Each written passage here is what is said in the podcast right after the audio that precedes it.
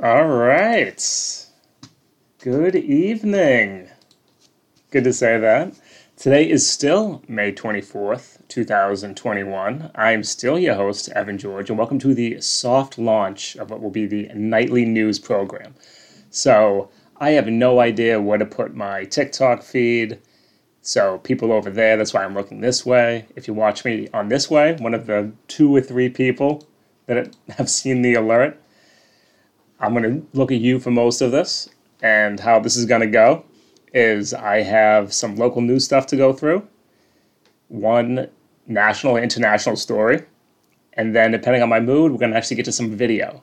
And so for the TikTok people, if you want the full effect, you have to follow me on Twitch, YouTube, Facebook, and you will get the full effect, but you'll at least be able to get the first half of the show here. And I'll figure out the, the camera angles soon. So, the first big story that came out of today's news, this is actually uh, was first reported on on the 21st, is the spotlight from the Globe's investigation into the Holyoke Soldiers Home deaths, the 76 veterans that died because of the incompetence of leadership and what looks to be a cover up of the whole event. And so this article, taken mostly from a report done by Boston attorney Mark Pearlstein, I talked about it in the rundown on TikTok and in the uh, morning podcast if you follow me there, outlined the multiple steps that they took, which ended up resulting in, I think, close to 35, 40% of the total residents at this facility dying.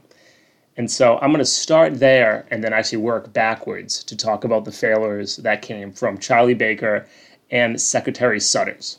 So, again, if you're on uh, TikTok, you're going to miss the visuals.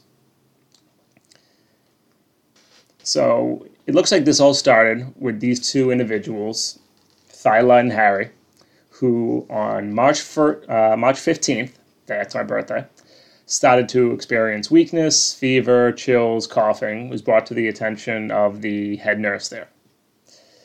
And let's see, four days later, the aide, so Tyler was the aide for Mr. McDonald's here, Harry, tested positive for COVID 19. From there, March 16th to 18th, another aide is now began to interact with Harry, who was basically the patient zero in this. Which was then the first mistake, was having multiple different nurses, multiple different staff members interact with the same sick patient.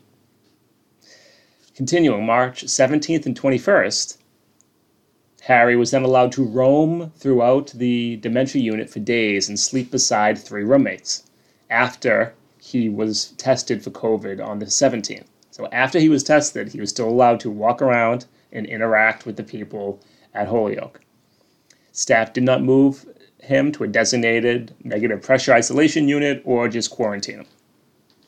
And I'm from the North Shore, whoever keeps asking in the chat. Now, on the weekends, people who had worked with Harry, with Mr. McDonald, were then allowed to float throughout the facility and work in other areas of the dementia unit. So now it's slowly spreading. Now, on the 24th, an 86 year old veteran is the first confirmed victim, victim, where he spent two days in the same facility next to Harry, who was again the patient zero for this. On the 27th, 21 people called out of the day shift feeling sick or fearing that they contracted the virus. Again, we're now in like late March. Everything's popping off in Italy. Everyone knows it's either here or it's coming. More deaths, and now it's described as the fateful decision at 3:27 p.m. March 27th. In response to the staffing crisis, crisis, leadership shut down one of the major sites and transferred its residents, basically doubling the number of veterans who were already in the cramped units. So they did the exact opposite of what you should do is because of not enough uh, staffing, they then combined the sick and the healthy people together into one unit. And this basically became a death trap, for lack of a better word. The deaths started to continue. And again, if you're following along, you can see the graphics. Oh my god, are you kidding me? We're going to power through it. Thank you. So on and so forth from this story, resulting again in 76 deaths. So, how did this happen? How was this idiot put in charge? And for that, we got to go right to the top because he was a political appointee of Charlie Baker. So, that's the first step. And who this guy is just seems to be a complete meathead. So he had no experience in health services, no experience in health management. He was a soldier who in Iraq forgot to grab his weapon before heading off into battle, which, as I commented on the podcast, thank God, because that probably saved some people's lives. He was constantly yelling at his staff. They would say he would whine like a toddler, so much to the point that he eventually had to bring into his supervisor's office the Secretary of Health and Human Services, Sudders, who put him on like an anger management program rather than getting this clear idiot the hell out of there. And despite countless, we'll call them violations, we'll call them alerts, she did not fire him, kept him in charge, again, this kid who was just connected to a wealthy family in Springfield. Let me see if I can bring that up. Um, just direct quote pops out at me. This was an inside baseball move. You know, and I know there was a reason why Bennett got in here. Continuing. It was a political appointment. Bennett's family is very well connected in Springfield. There were a lot of people pushing for Bennett to get this position who were hosting fundraisers for the governor that year.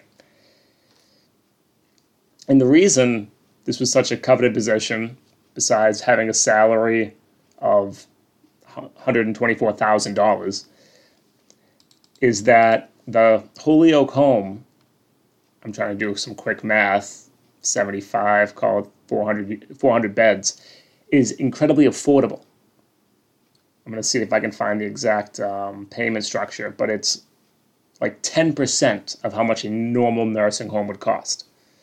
And so if you control a nursing home for people who, again, we read about dementia unit, elder care, this is highly expensive because of just how we've prioritized healthcare in this country. And you're controlling a massive ward, a massive hospital wing that has 10%, 10 cents on the dollar beds, you're going to be able to attract a lot of people who want to get in your good graces. And it sounds like in other points in this article, he was pressuring some of the staffers to move some people up the line, move some people down the line. I'm looking to see if I can find, yeah, with a price tag typically topping out at $30 to a day, less than 10% of the average cost of a private Massachusetts nursing home, Holyoke's beds were coveted. By admissions, were supposed to be free from political pressure. However, Walsh, Bennett, not Marty, sometimes ordered shortcuts to favored applicants, current and former staff. I didn't go there to work for a crazy person, says one person who retired because of this guy's leadership. And now the actual parts of the cover up of from that timeline that I first went over to me, that, that still seems vague. I mean, if anything, he absolutely was just not acting how every person at the time knew you were supposed to be acting, and perhaps was just hoping that no one would notice 75 people dying, or 76 people dying under his watch. There's even one case of somebody who was reprimanded because they were wearing a mask. So he's being if not criminally, civilly charged for just negligent homicide, I guess, or neglig- negligence at the very minimum. Yeah, so Baker ordered the state of emergency on March 10th. Most of that timeline that I gave you was about two weeks after that. After that, this is funny. Well, they held a 50th birthday party for Bennett Walsh Uh, at the fifth room conference room after the state of emergency, where they wore elf style masks, like from the movie Elf, with his face on it.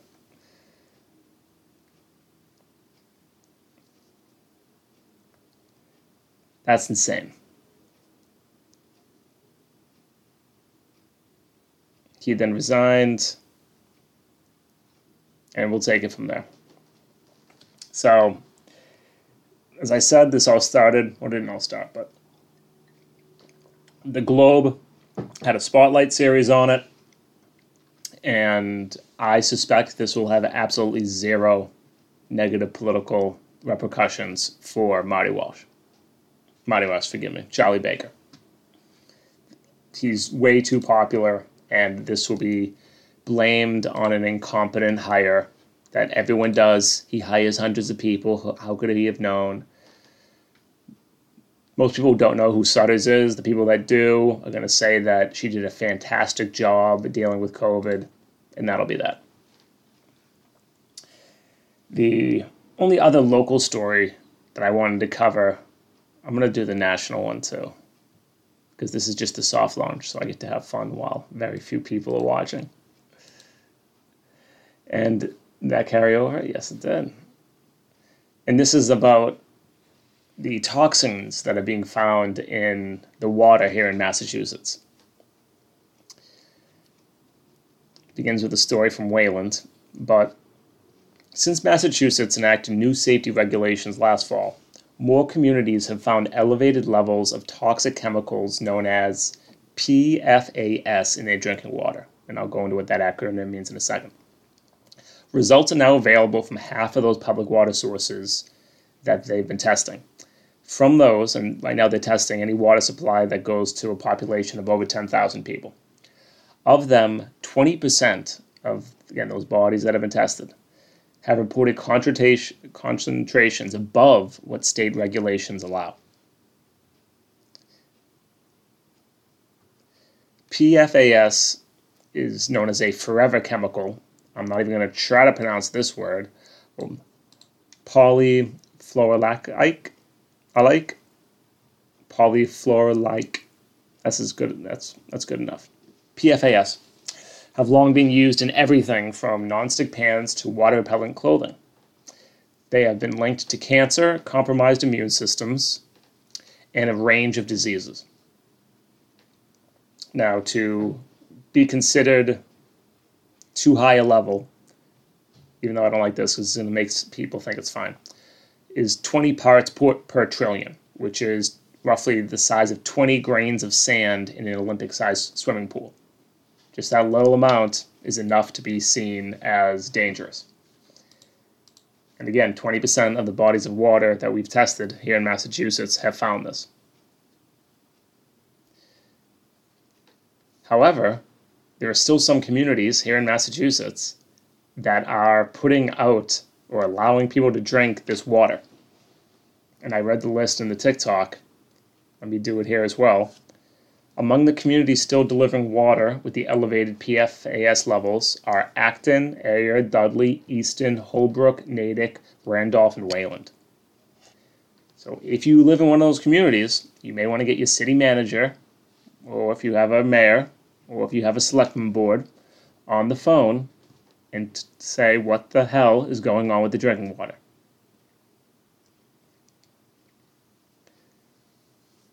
Because that's part of the scary stuff is when our I mean this has been happening here in Boston, it's been happening across Massachusetts, we just went over, it's been happening across the country. Everyone most notably knows Flint.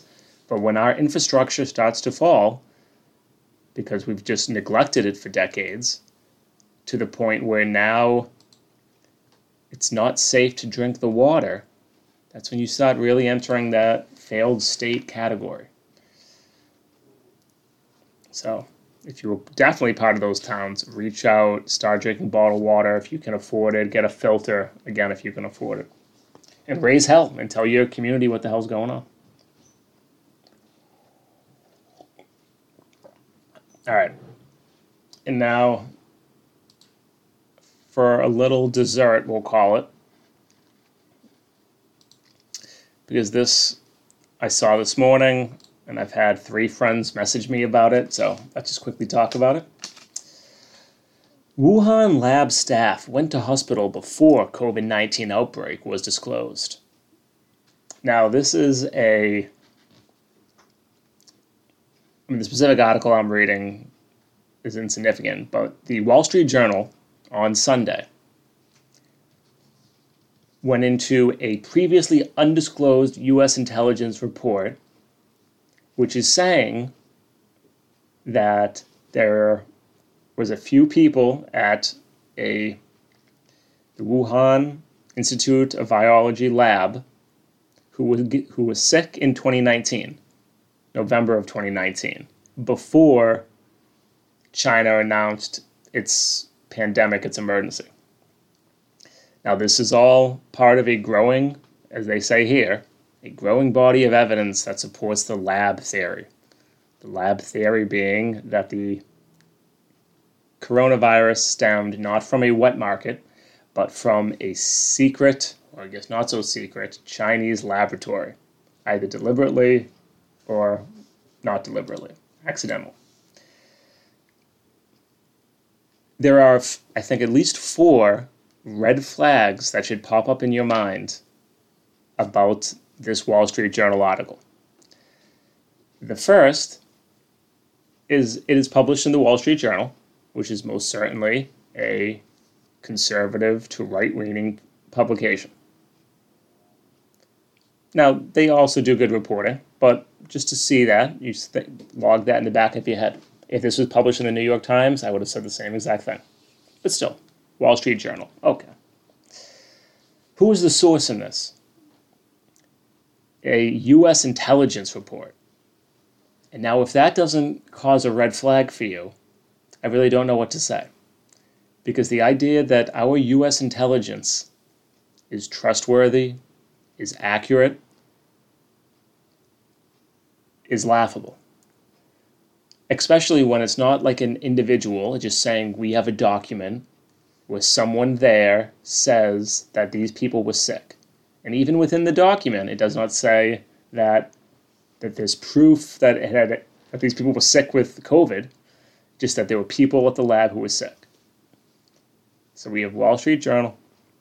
We have an undisclosed U.S. intelligence report, which is laughable, if that is your one and only source. The third is the timing.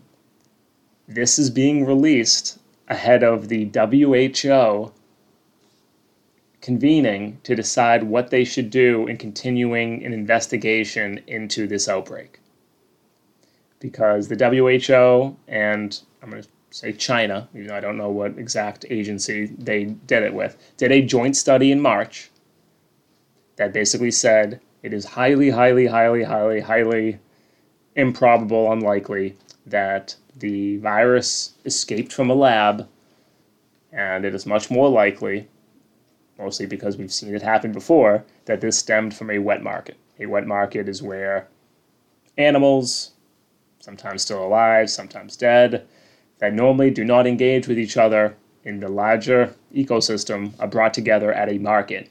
And because these animals, which again do, are not used to encountering one another, can sometimes spread diseases to each other, which they're not used to having, and they then come into contact with a human.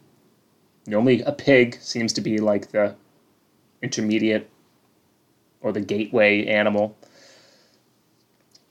And so that was the, that was the third thing. Is this is coming at a very politically timed moment, which is right before the WHO meets again to discuss do we need to continue looking into this. So we have Wall Street Journal, conservative publication. We have their only source being a unknown and unnamed U.S. intelligence report.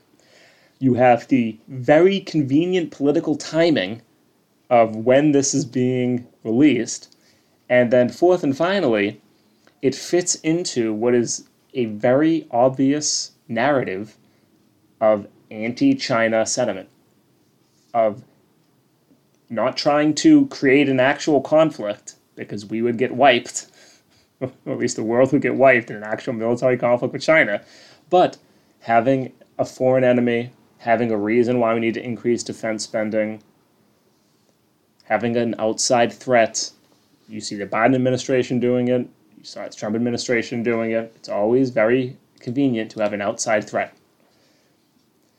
And so when you have those four things all coming together, at no time should you then look at this and say, this is real evidence that it came from a lab. And just for fun, I'll go a step further. Let's say it did come from a lab. Again, even outside of all the ridiculous reasons why I just uh, illustrated. They would still then not use this as some sort of an international, oh, we need to all have higher standards for lab testing. Maybe we shouldn't be in this conflict with one another to look into bioweapons. The USSR was manufacturing anthrax that either accidentally or on purpose got out in a community and killed tens of thousands of people. We here have continued to study biological weapons and experimented on our own populations. We also had something to do with that whole anthrax scare after 9 11 that everyone seems to have just pretend that didn't happen. But that is not how this would be used if this hypothetical existed that it did escape. It would be used as China must pay, we must do something about China. And so, again, because of all the red flags I illustrated earlier, this is still in the ludicrous element side of things. But if it is going to be used as a weapon to basically continue to kill the planet and maintain the status quo, just keep that in mind. But yeah, I'm still calling horseshit. Let me read real quick. Someone is yelling about pigs. um, all right, so now I'm going to transition to a video portion. Now, the TikTok people, you're not going to be able to see this, but you should still be able to hear it. So let's let's see what happens. But actually, be right back.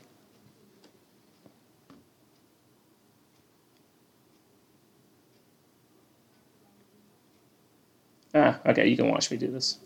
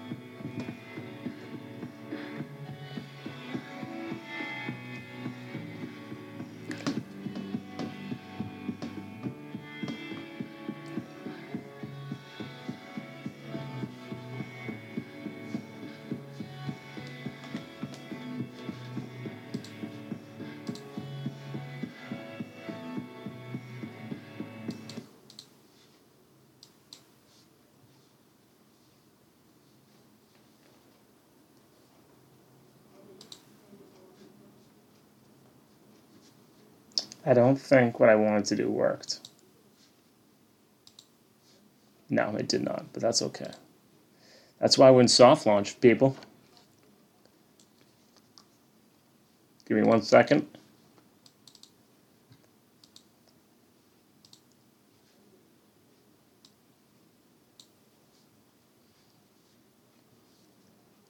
All right. So, and we are back. Music by my good friend Ryan Scally. Thank you to him, Mirror Cult. And what we have here, the Boston Mayoral Candidate Forum on Energy and the Environment, which happened earlier today. I sped through the first half. We're not going to get through all the segments I wanted to. That's okay. But first, we're going to start off with some funny stuff, just for fun. This whole f- forum is worth watching. Obviously, I can't do that for a live show, but so they're right now going around talking about everyone's climate policy.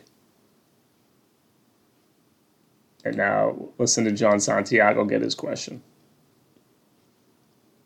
All of us, that the community, that residents, particularly those who are deeply, deeply impacted, and that means our community, poor communities of color in particular, are at the table and have a front seat uh, to this work, and that they are driving the agenda. That is the work that is already underway as mayor of Boston, and I look forward this to continuing to work with residents and advocates in this space moving forward. Thank you again. Thank you. Uh, uh, Rep. Santiago. Uh, thank you, oh, David. And, I didn't get the right timing. That happens. Hosting this important forum. Uh, as someone who grew up in underserved neighborhoods and who still provides medical care for patients who have fallen victim to the public health consequences. Questions. You'll each have one minute to respond. Mayor Janey, uh, the Green Ribbon Commission calls for the city to cut 50% of its emissions by the end of this decade. How far along are we now? And can you guarantee as mayor that we'll achieve that goal? And if so, how would we do that? We have to continue to reduce our carbon footprint, make sure that we are building our capacity in terms of renewable energy, and we have to make sure that we are moving uh, many more. I don't want my kids, I don't want any of our.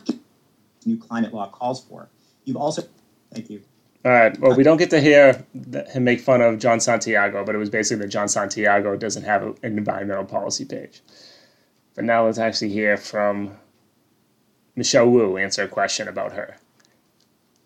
Councillor Wu, you've, appro- you've proposed achieving carbon neutrality for the city by 2040, 10 years before the Green Ribbon Commission, the city's climate action plan, or the state's new climate law calls for. You've also proposed a net zero municipal footprint by 2024. First, can you tell us what that means and how, uh, uh, how do you propose achieving both goals without overburdening taxpayers? Before we listen to Michelle's response to that, listen to the end, the entire framing of that question. It began with basically Michelle's policies are a decade ahead of what the state commission says was necessary, and then ends it with, and how are you going to do this without burdening taxpayers? Basically, setting it up that she has a rushed policy, and before you can do anything inv- involving climate justice. You must make sure that it doesn't burden the taxpayer. I even I, I don't know how she responds to this, but let's see. Can't afford to aim for that long-term goal. We know that if the entire world gets our emissions under the right threshold by 2050 instead of sooner than then, we'll have just a 50-50 chance for the planet to remain livable given all of the, the cycles that will the tipping points that occur I don't want my kids, I don't want any of our kids and grandkids to have just a coin flip's chance at survival in this city and on our planet. So we need to be as aggressive and ambitious as possible. It's about electrifying any everything, cleaning the sources of electricity, and then ensuring we're changing our land use patterns to match that. Boston has to start with what we have at hand. Completely retrofit our own city buildings, a huge footprint with City Hall itself that we've already started plans to think about energy efficiency and how to reduce those emissions, get solar panels up, ensure that in our new permitting, we're not allowing buildings to go up that we'll have to force to retrofit in just a couple years from now. We have to be as aggressive as possible to think about the long-term plans for our city because the impacts are already here. All right, that was actually that, that was pretty good. Um, I I wish he hit harder the main point, which is that all of this saves us money. And so if the the framing of the question is how expensive it is, what you, have to just get through to people is that the cost of doing nothing is more. And obviously, that's not a line I invented. But you got to flip the framing that this all saves money.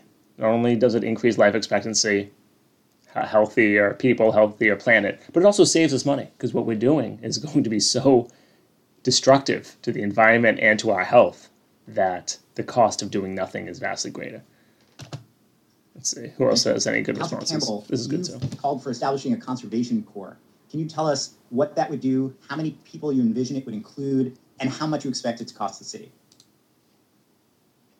Thank you for the, the question. And the, the goal of this is, of course, to realize the fact that there is greater investment from both the state and the federal government with respect to our response to climate and create, making sure every neighborhood is resilient in the face of it. And making sure that, of course, jobs and other things are available, particularly in our environmentally injustice communities. So the Conservation Corps is an idea of be, being able to actually bring together folks, and there's still time to figure out what the investment would be. And frankly, we should have all the investment that is necessary, but bringing together folks with the hopes of not only creating jobs, but also looking at the metrics we use to track some of these environmental injustices in communities, air pollution, lead, and responding with solutions that combat it. And so, how do we respond by creating jobs, creating opportunity, making sure that communities, particularly communities of color, are included in the conversation? This is designed to be inclusive and one strategy to get us there. I don't know where I am on time because it's in the chat. Um, but I will also add, you know, I live in Mattapan. I was shocked to learn, for example, some of our climate maps did not include my neighborhood of Mattapan. So this is supposed to do that, but also, of course, everything in my plan centers communities of color. Thank you. Chief Barrett. All right, we're going to leave it at that. Um, there's definitely some more to this that I'll probably play tomorrow, but outside of minor tech difficulties, I now have to go back to see if any of this got recorded or saved.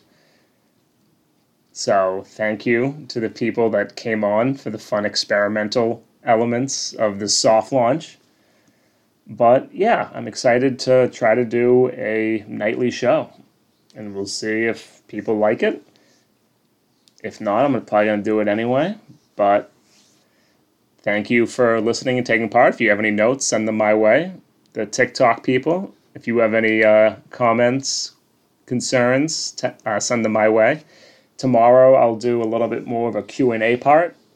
Uh, so for the TikTok people, I know you're used to that. Uh, you can come by tomorrow, some point between 9 and 10, and uh, maybe I'll game a little bit too. I'm going to try not to do both simultaneously. And for the Facebook, YouTube, Twitch people, thank you. Subscribe, like, and share.